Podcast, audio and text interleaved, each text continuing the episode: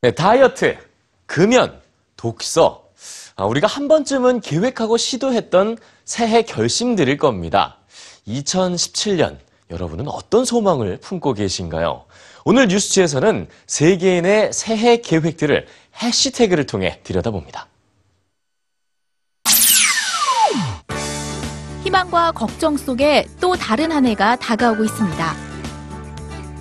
지난주 SNS에서는 2017년을 기대하는 목소리와 굳은 다짐들이 넘쳐났는데요. 자신의 새해 계획을 네 단어로 표현하는 해시태그가 등장했습니다. 친구들과 함께 시간을 보내자. 말은 적게, 미소는 많이.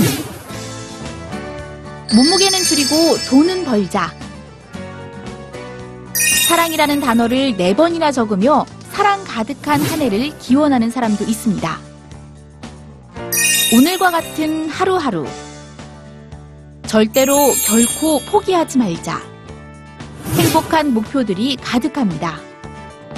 반면 지난 21일 한 승객이 아랍어를 사용했다는 이유로 탑승 거부를 한 델타 항공사를 거론하며 나는 인종차별을 반대한다는 결의도 있습니다.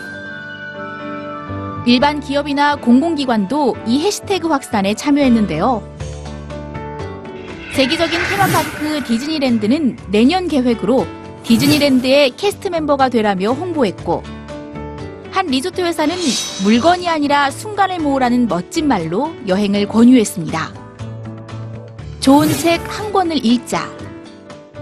미국의 한 대학 도서관은 전 세계인의 공통 새해 목표인 책 읽기를 다시 한번 각인시켰습니다.